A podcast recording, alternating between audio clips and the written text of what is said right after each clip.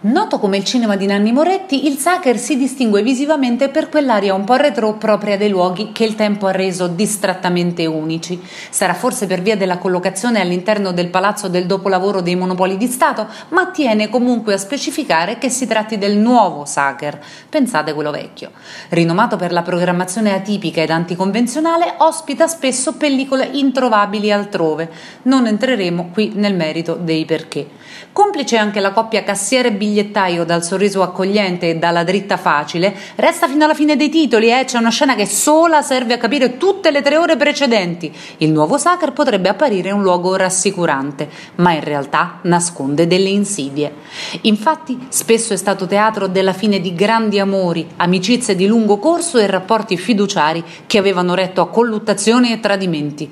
Il film congolese, con i sottotitoli in francese, non perdona.